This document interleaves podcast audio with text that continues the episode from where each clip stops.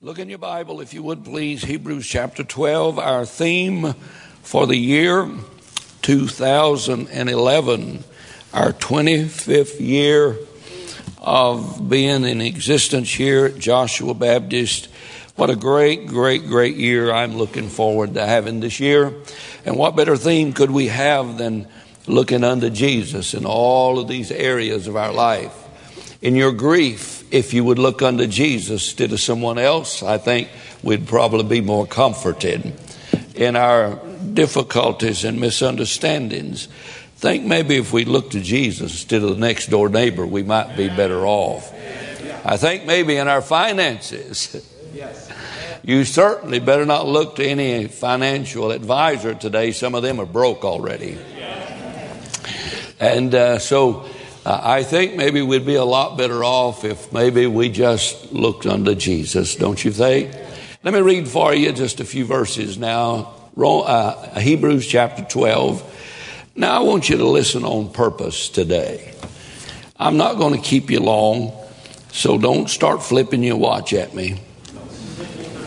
And um, just, I want you to listen on purpose today, if you would please just purpose in your heart. You're not going to be distracted by anything because what's going to take place right now is, is very important. I have a message for you from the Lord.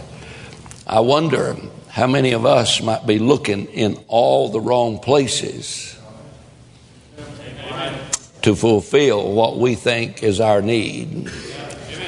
Notice in your Bible, please, Hebrews 12, verse 1. Wherefore,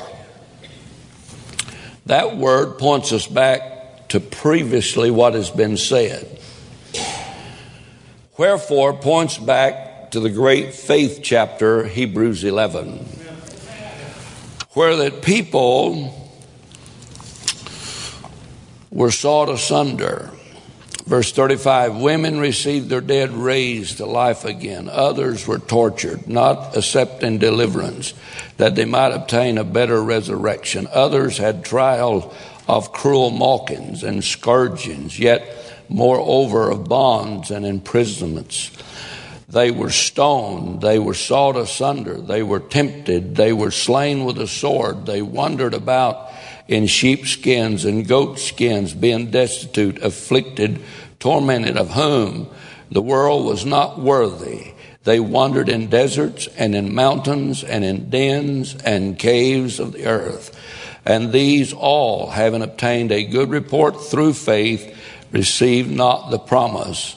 God having promised some better things for us, that they without us should not be made perfect. Wherefore, because of those, wherefore, because of the faith of Abel, of Enoch, of Noah, of Abraham, of Sarah, of on and on. Wherefore, seeing we are encompassed about with so great a cloud of witnesses. Amen. This morning, Joshua Baptist Church is the Coliseum, and we're the participants. And in the stands are the cloud of witnesses of great saints of God that have gone on before us Moses, Joshua, Gideon, Samson, Paul, James, John, Mary, Martha, my mother, my father, maybe your mother, your father, your kinfolk, your uncle, your aunt, some preacher you've known, all are in the grandstands of glory today, watching us as we run our race. Wherefore, looking back into chapter 11, realizing the great compass of witnesses in the grandstand of glory today. Let us lay aside every weight and sin which does so easily beset us, and let us run with patience the race that is set before us. Amen. You have, I have, a pre subscribed race ordained in eternity. You have a particular race to run for the glory of God. Amen. You are encompassed about with thousands and thousands and thousands of faithful spectators who've run their race now sitting in the stands of eternity, cheering us on for our race. Verse 2 And as we run our race, looking unto Jesus, the author and finisher of our faith, who for the joy that was set before him endured the cross, despising the shame, and is set down on the right hand of the throne of God. For consider him that endured such contradiction of sinners against himself, lest ye be weary and faint in your minds. Our Father today, what a tremendous, tremendous impact this scripture could have on us today if we would just believe that our race is totally dependent on us keeping our eye on the finish line and keeping our eyes on a perfect example who ran his race, did not turn to the right or the left, was not swayed by public opinion, was not swayed by what if it had have been. Lord, I pray today as we enter 2011, may be the last year we ever get to honor you on this earth. I pray that we would run our race with a tenacity that we would not falter. We love you today and praise you in Jesus' name. Amen. The emphasis most certainly is on your race and my race. Let me ask you something. How you doing in your race for God? Is yours a Sunday morning only race? Is God only watching you run on Sunday? It ain't time to pray. You can look up. You have, and I have, a pre subscribed race. The race that is set before us is God ordained, and the emphasis most certainly is upon the race. God gives us a pre subscribed formula by which we can finish our race and do it to the honor and glory of God. How many do you think tried to sidetrack Jesus from finishing his race? How often do you think the devil knocked at his door and sent to him every excuse why he should get sidetracked and not finish his race? They tried to kill him as a baby, did they not? And they tried to kill him prematurely over and over and over. They tried every way in the world to sidetrack him from finishing his race. But he, on the cross, said these words It is finished. Thank God, hallelujah, he did not turn to the right or the left. Amen. Notice, if you would please, to be a success in 2011, many of us was not a very big success in 2010. And you say, well, you're judging. I thought I said us. Did I say us? Yes, sir. Did I say you or did I say us? Many of us fell short of what God wanted us to do in 2010. Many of us did not hardly finish the race and God got the glory. But thank God we got a brand new start. We can start all over brand new again in 2011. Is that not so? Thank God He's a God of second chances. Aren't you glad of that? And you know, I, I believe with all of my heart to be a success in 2011, we need to do two or three things. Let me give them to you first of all. If you're going to win the race, you need to run it with all the intentions of winning. Amen. I mean, don't start out say, well, I'm just a jogging. And it's not a hundred yard dash, it's a marathon. May I say to you, it's not going to be easy. You're not going to wham, bang, and you're done. 2011 all year long. It's going to be a difficult race, and you need to enter the race with the intentions of winning the race. Don't enter it with the intentions of giving up if it gets hard. Don't enter it if you're just going to uh, fall by the wayside. Let me tell you something. You know, I, the only kind of fight that is ever a joy is the ones that you win. Amen. Somebody said second place is not bad if you don't mind standing in line with losers. That's right, amen. Start it with the intention of winning, ladies and gentlemen. Can you say amen?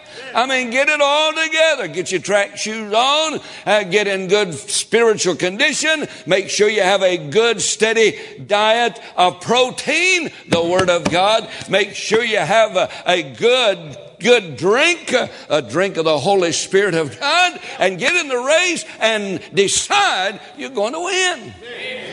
Tell the devil to take a hike, you're going to win, bless your heart. I like, you know, I always like to fight folks that didn't want to win. It's kind of like playing the Cowboys.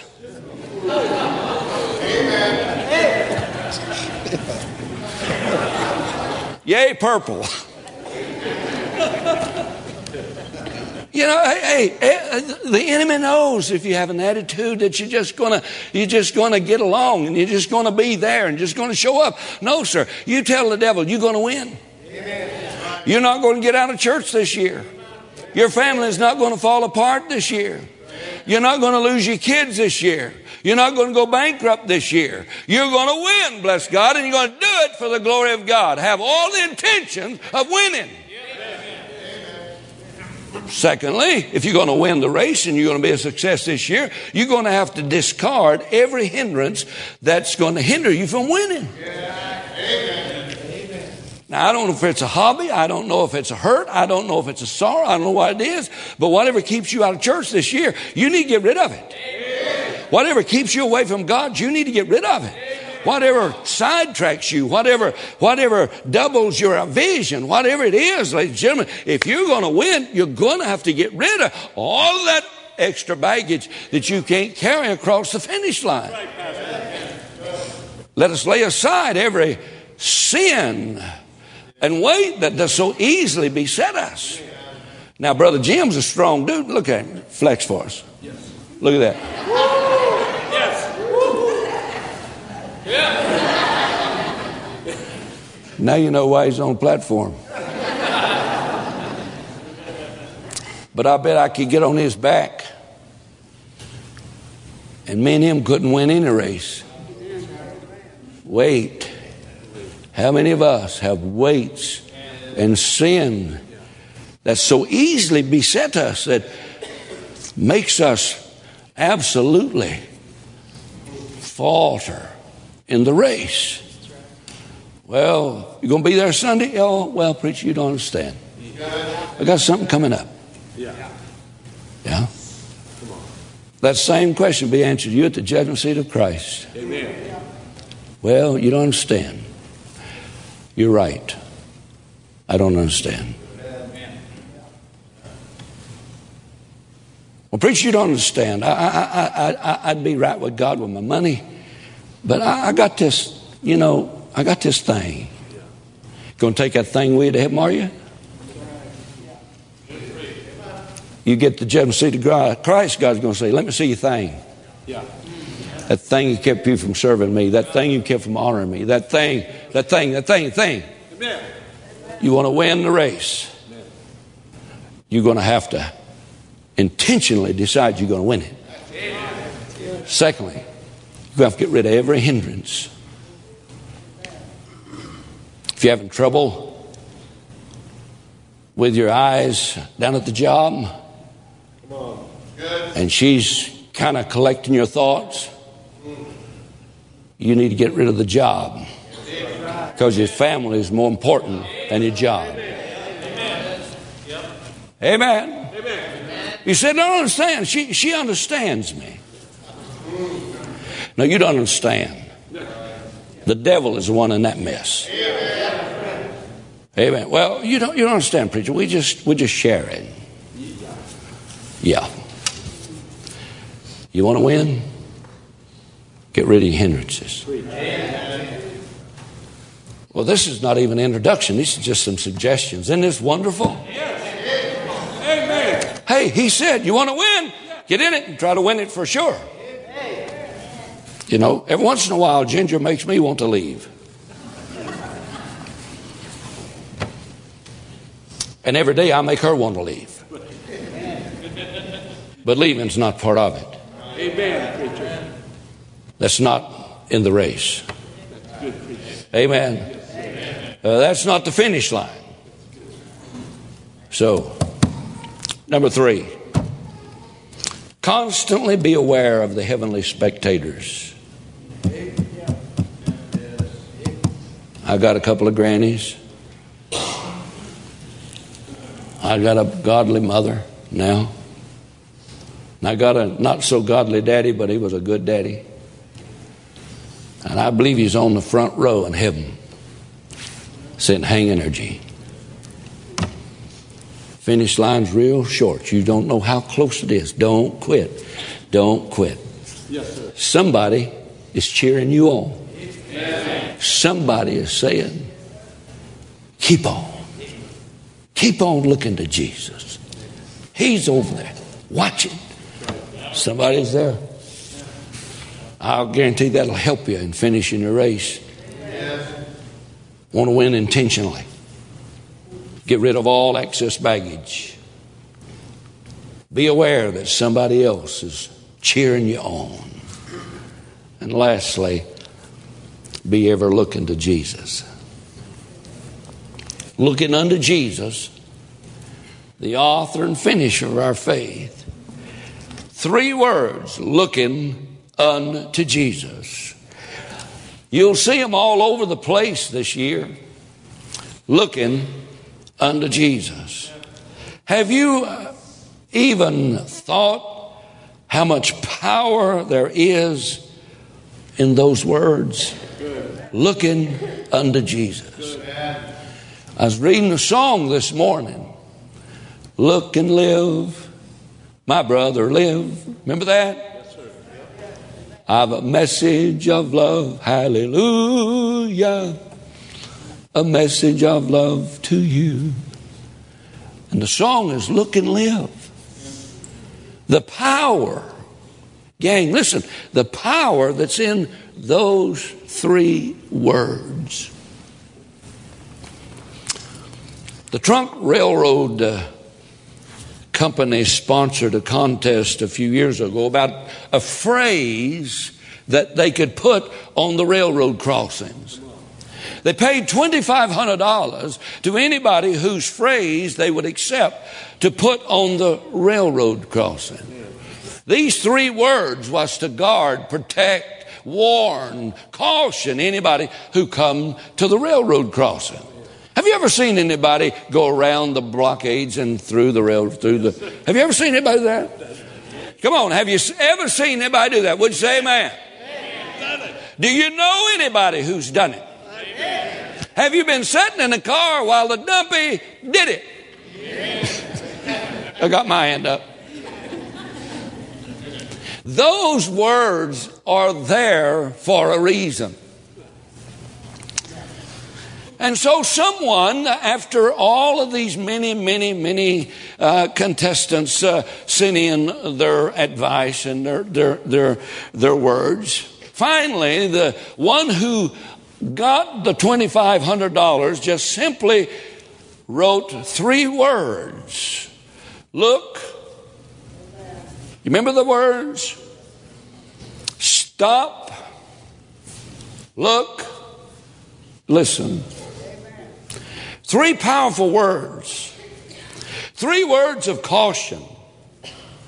Three words, if you please, that yelled real loud Beware Stop. Look. Listen. Back when this was going on, the trains made a lot more noise. You remember that? You could hear them coming. Stop, look, and listen. But to realize the urgency when you pull up to the railroad crossing, the urgency to stop, look, and listen.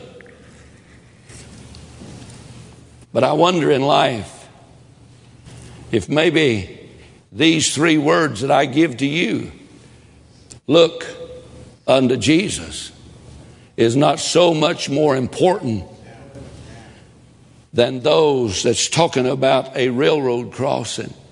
And yet, so many of us, and you know this is the God's truth, so many of us are looking in the wrong direction and looking Everyone is looking to someone or something in life that seemingly is not really bearing out. Some look to individuals for answers, and some look to themselves for answers, and some look to other things like a bank account or maybe a house, a career, a things that. But I say to you today that there's not any place you can look except Jesus Christ for eternal situations. Amen. Looking unto Jesus, the author and the finisher of our faith. Preacher, why should I do that? Let me give you just a few things, and I'm not going to improve upon what the Bible says, but I, I believe it's imperative that we make our minds up right today that we're not going to allow the devil to tear our hearts up and tear our homes up and rape us of our kids and rape us of everything that's pure and holy. We're going to have to determine that right now. We're not going to wait till July or August. We're going, if we're going to be victorious in 2011, we need to do it right now. And let me, t- let me show you. I want to show you some things. I, I, want, I want to show you why we ought to look unto Jesus this year. I want to show you why. I want to show you how. I want to show you where. I want to show you these things. But first of all, tonight, I'd like to, today, I'd like to show you we need to look unto Jesus because of who he is. Because of who he is. Now, he's a little bit more authoritative than the neighbor next door. He's a little bit more in the know than the guy down there who's got the shingle hanging out talking about behavior modification. Uh, he, he knows a little bit more of what's going on in your life than the fellow who pricks your emotions and lays you on the couch and begins to say, Well, did you watch your mother kick animals? Or did your daddy ever kill a chicken in front of you? Uh, did he do it merciful? Or did he just wring its neck? Because we're looking for reasons why you're acting like you are. Our Lord already told us why we're acting like we are because all have sinned and come short of the glory of God. Don't blame your mom and daddy for being what you are. You are what you are because of Adam and Eve. You are what you are because of a depraved nature. You are what you are because you need to look unto Jesus. Quit looking everywhere in the world. And the Bible says we need to look unto Jesus because who He is. Here it is. He's the author and the finisher of our faith. If you want to know how to live by faith, then why don't we look at the author and the finisher and find out how the author and the finisher handled his faith when he was on earth? Amen. Even the Lord had to pray. Even the Lord had to uh, separate himself. And so look at Jesus. He is the author and finisher of our faith. Jesus Christ is the creator sustainer, and completer of our life. Revelation 22, 13, he says, I am the Alpha and the Omega, the first and the last, the beginning and the end, and everything in between. John 1 1. In the beginning was the Word, the Word was with God, and the Word was God. Who better to help us in our need than He who created us and knows all about us? Can you say amen? amen. Now I have a wristwatch here. It does not work. I just have it on so I can look at it every once in a while so you can breathe uh, a relief. No. But if my wristwatch were to tear up, do you think it'd be a good idea if I took it to the plumber and had it fixed? No. Then if my marriage begins to fall apart, should I take it to an electrician? If I begin to cloud up and have confused times, uh, confused moments, and think I'm going to cloud up and go in all directions at one time, maybe I should go to a, a maybe a, a hock shop and ask the guy behind the counter there, could you fix my life? Where are you going with your message? Where are you taking your family problems? Where are you taking your rebellious teenagers? Where are you taking uh, your uh, uh, uneasiness in your relationship? I just believe if you want to take them someplace, take them to the Creator, take them to the Sustainer, take them to the Finisher, take them to the Author. He knows all about it. That's where we should take all of our problems. You say, Preacher, can I see you after a while? Have you talked to God about it? Don't talk to me about it. You talk to God about it. Well, preacher, you can just help. Uh, God can't help you. The author and the finisher of our faith can't deal your problems. Yes, sir. We need to look unto Jesus instead of looking unto Gene. Amen. Gene has not got the answer, but thank God Jesus does. Can anybody say amen? Oh, yes. Oh, yes. I'm just a God called man. I'm just a human being like you. But thank God, if we look unto Jesus, He's the author and the finisher of our faith. Is there anybody here today? Please. I wonder is when your emotional issues begin to, to rise up and, and, and we begin to find fault in everybody and, and we begin to uh, uh, be so angry and so, so, so uh, miserable, miserable, miserable. What's wrong with looking unto Jesus? Amen. He said, I will keep him in perfect peace whose mind is stayed upon thee. Amen. Trust in the Lord Jehovah, for in him is everlasting strength. Amen. Amen. And many shall see it and trust in the Lord. Hey, what's wrong when your watch breaks down? Why don't we take it to Jesus instead of everybody else in the world? Amen. This year, 2011, let's determine that we're going to depend on our author and finisher of our faith. Why? Because of He's the author and the finisher. I thank God at the Calvary. You remember those three words Jesus said? The last words He said? Didn't you ever remember the last words He said? Hanging on Calvary. You know what He said? It is, know the rest of it? Finished. John 17, I have finished the work thou hast given me to do. Finish, completed the glorious work of salvation. Now he offers it to all. For by grace are you saved through faith, and that not of yourselves, it's the gift of God. This year, 2011, let's look to Jesus because of who he is. Now, I'm sure in 2011 I may do something that'll hurt your feelings. Not intentionally, of course. You say you've done it the first day of the year. Not intentionally. Please listen to me. Not intentionally. But Jesus knows the right word to say, the right time to say it. If I offend you, I am sorry and I'll apologize when I do. But I want to tell you this today Jesus Christ will never, never fail you. Amen. Are you listening? If in 2011 you get your eyes on Jesus and off of Gene, Get them on Jesus and off a Sister Slewfoot that's got all the answers. And old brother doubted that ain't never done anything. Get your eyes off of them and look unto Jesus. And you can finish 2011 with a smile on your face and a song in your heart, a victorious, born again child of God. And you can hear your father say, Well done.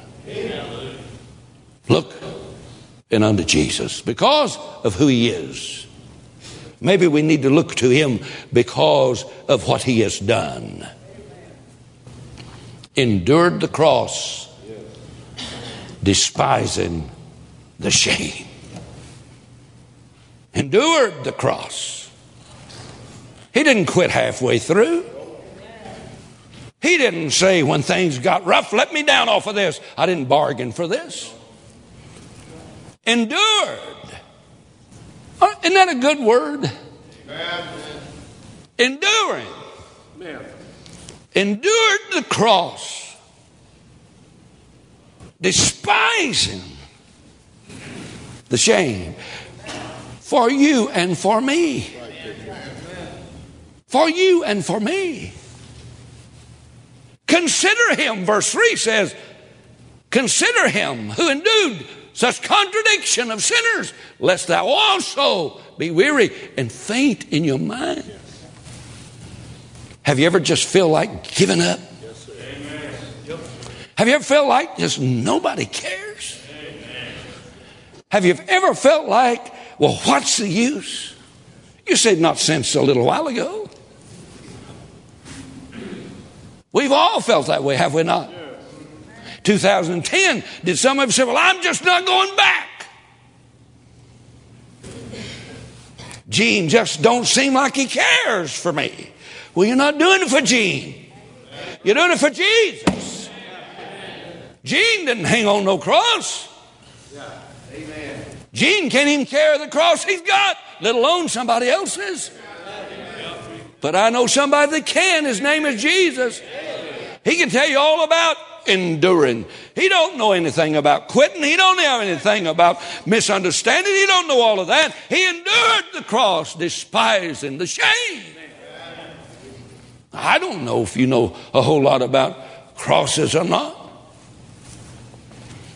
He endured the cross, willingly sacrificing himself for us to really understand the text probably we need to look at it, and we don't have a lot of time, but we need to look at crucifixion and the cross historically.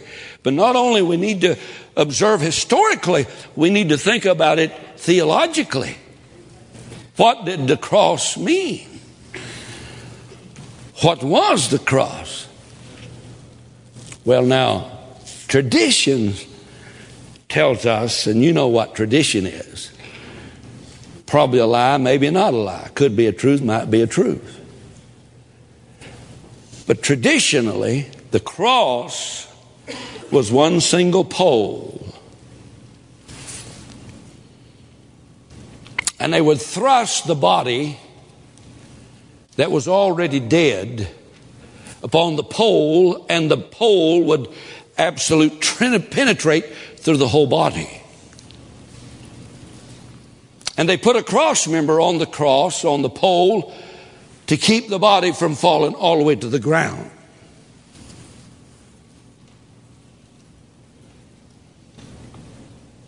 The Romans changed that and put the cross member and began to tie by rope or by nail the victim on the cross. Deuteronomy chapter 21 explains not to leave the body on a cross at a certain time because the Bible said every individual that was hung on a cross was accursed of God. They say that probably the scaffold that Haman was to build to hang Mordecai, the Jew, on was this single pole.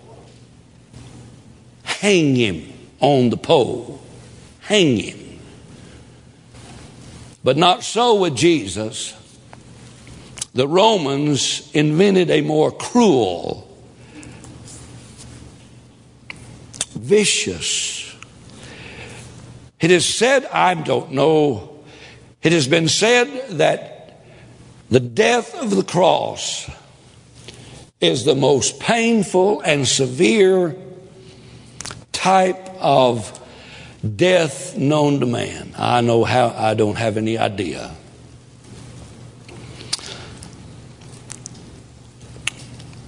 The victim was forced to carry the cross the longest route to where he was going to be executed, enabling him to go through the streets of wherever he was to be executed, thereby showing all the standbyers it was a deterrent, if you please. I probably one witness of crucifixion would cut the crime rate in America tremendously. Now, I, I, would dare say, but of course now the ACLU and BULL and BLONIE would, would, would absolutely, you know, they would just, uh, uh, they would sue anybody that would try to deter any more crime.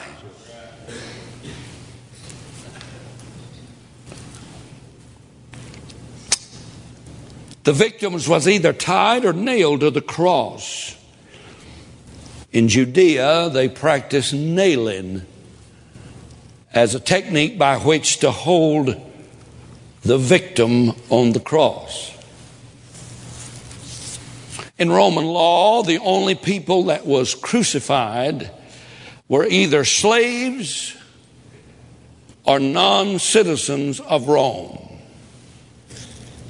identifying those who were crucified as not being a part of the in crowd.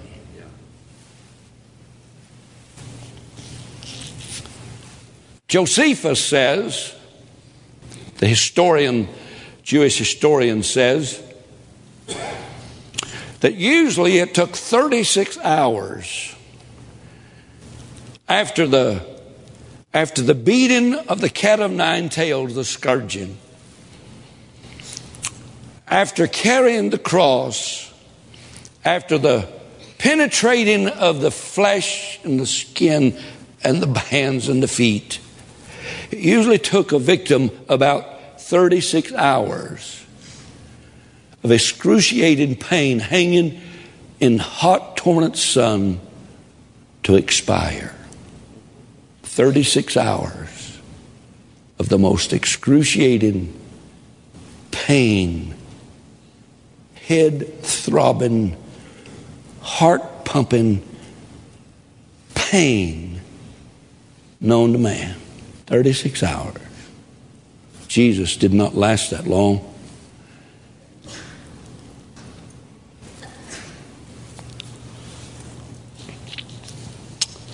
Do you know anybody that loves you enough to do that for you? Do you know anybody that cares as much for you and your family and your kids and your wife and your husband? Do you know anybody that cares that much for your family?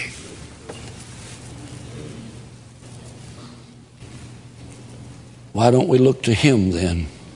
Amen. Because He's already shown us how much He loves us. He endured the cross, despised and shame, hung between two thieves. He who knew no sin has now become sin for us. The gaping, the jeering, the mocking, the ridicule, the shame.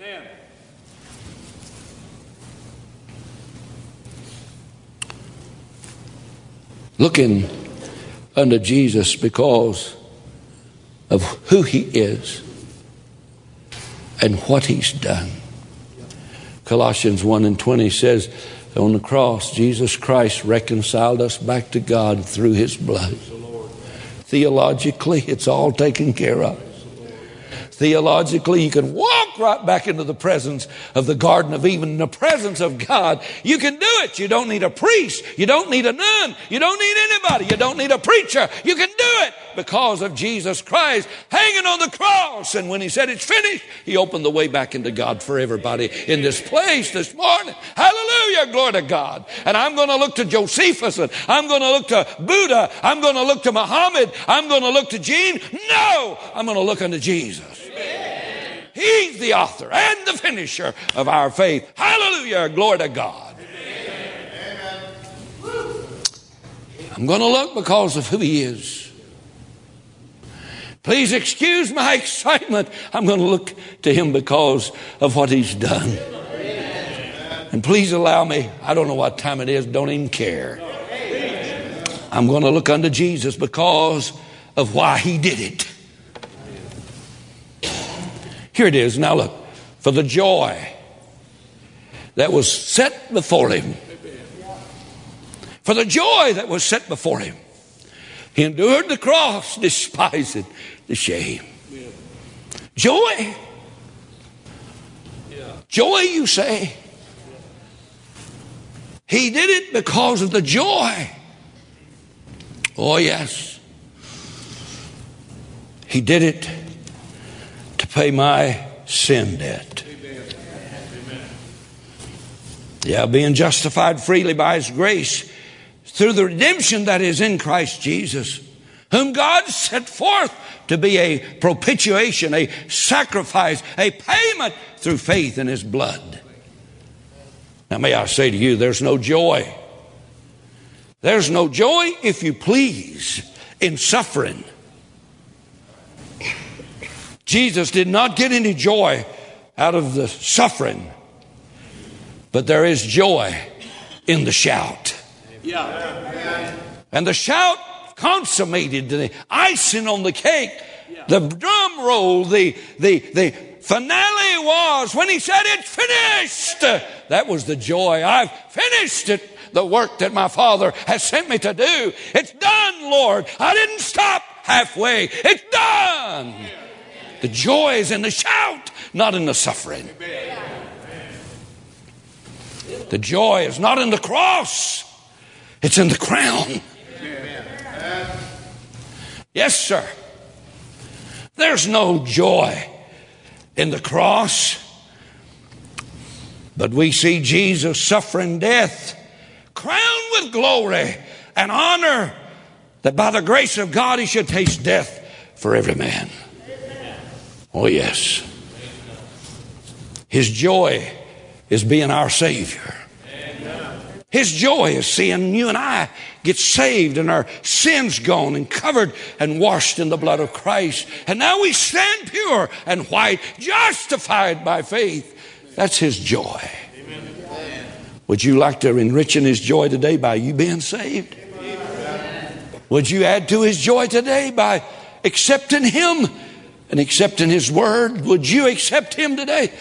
Because His joy is in paying our sin debt and showing us just how much He loves us. Oh, yes. John 3.16, you know. You know the verse. 1 John 3, verse 1 through 2 and 3. Behold, what manner of love the Father hath bestowed upon us, that we should be called the sons of God. Oh, yeah. Beloved, it does not appear what we shall be. But we know when we see him, we shall be made like him. Amen. Herein is love, not that we love God, but that he loved us and sent his son to be a payment, a sacrifice for our sins. Joy? Oh, yeah. Looking unto Jesus, the author and finisher of our faith, who for the joy was set before him endured the cross, despising the shame. Here's the grand finale, and is set down. Is set down the right hand of the throne of God. I don't know about you, but boy, I used to really love, never heard my daddy say it much, but I really worked hard for my father's approval. I really did. Amen. You know, uh, I wasn't too worried about the $3 a day he was paying me to work from daylight till dark. You know, and we didn't have 15 minute, you know, coffee breaks and all that kind of stuff. Just when he got light, you got the hoe in your hand, and when he got lunchtime, you laid the hoe down, you went to the house, you ate, you come back, you picked up the hoe, and when it got dark, too dark to hoe anymore, you went to the barn. They turned the lights on, and you started squeezing them things you've been dragging around all day and make sure all that stuff's in, you know. But I, I, I never, I never was too interested in the three dollars a day. I, I was really wanting my daddy to say, "Good job." That's all I wanted. That, that's all. Now I know you folks think I'm getting rich, you're pastoring this great church. But my reward, I do not get on Monday morning. Amen. I'm waiting for my reward when I get to heaven. And he Amen. says, Well done. Well done, thou good and faithful servant. Here's the grand finale the joy that Jesus Christ experienced is when he walked back into glory. God the Father said, Sit down, son. Here by my right hand. He finished his race. Didn't get distracted. He finished his race. Now, it's, it's later than I'd like for it to be. It's a lot later than a lot of us think it is. I'm, I'm done. Hebrews 9 talks about a tabernacle on the earth. Hebrews 9 gives us a picture of things to come. Hebrews 9 is giving us an illustration, and I want you to look at it with me. And, I, and, and I'm done with this. Hebrews 9, verse 2. For there was a tabernacle made. And the first, wherein was the candlestick and the table and the showbread, which is called the sanctuary. And after that, the second veil, the tabernacle, which is called the holiest of all. Tabernacle is broken up into two sections one, the holy place, and the other, the most holy place. The holy place had those pieces of furniture in it candlestick, table, showbread. Now, the Holy of Holies, only the high priest could go there once a year which had the golden censer, the Ark of the Covenant, overlaid round about with gold, wherein the golden pot and manna and Aaron's rod that budded, and over it the cherubim of the glory shadowing the mercy seat, of which we cannot speak particularly because he hadn't seen it, so he couldn't talk about it particularly because he wasn't the high priest. Now, when these things were, thus ordained, the priests went always into the first tabernacle, accomplishing the service of God. But into the second went the high priest alone, once every year, not without blood, which he offered for himself and for the errors of the people. Hebrews 10, verse 10. Then said he, Lo, I come to do thy will, O God. He take away the first tabernacle that he might establish the second, by the which will we are sanctified through the offering of the body of Jesus Christ underline these next three words once for all. In the Old Testament, the priest went continually. The high priest went once a year, every year, postponing the sins of the people. But in the new tabernacle, under Jesus Christ, he offered his blood once and for all. Verse 11 And every priest standeth daily ministering, and offering oft times the same sacrifices which can never take away sins. But this man, after he had, fear, after he had offered one sacrifice for sins forever, you like that? Now, notice the next word. He sat down. You notice there wasn't a chair in the first tabernacle? We read about the table, showbread, Ark of the Covenant, cherubim. Is that right? No chair. Priests couldn't sit down because they were continually offering offerings, offerings, offerings. But our high priest offered one sacrifice forever. Set down where? Look in your Bible. Amen. Not the left hand, the right hand. You know, if you fellas are walking your wife or your girlfriend down the street, you know which arm she's supposed to be on? The left arm. Yes, sir. And the man's supposed to be toward the street. That's right, sir. So if the car comes and hits anybody, it's you, you ugly booger, not your good looking wife. That's right. That's right. The wife is always to walk on the left side of the man because right hand is the power hand. Power. He sat down at the right hand of the throne of God. He knows, He can, He will do for you everything that you need. He will provide what you need. He has the power to do it. He has the power to protect. He has the power to give you peace. He's seated at the right hand of the throne of God. So I'm just going to say this in closing. 2011, I'm not looking to Dr. Fudunk, Dr. Doubt It, or Dr. Ain't Never Done It. I'm going to look to Jesus. Because He's the author and the finisher of our faith. I'm going to look at him for who he is, for what he's done, and why he did it, and where he's at right now. Can anybody say amen? In your race that God has prescribed for you, did you get just a little sidetracked in 2010? Yes, you did. Yes, you did. Hey, I'm talking to you. Did you get sidetracked?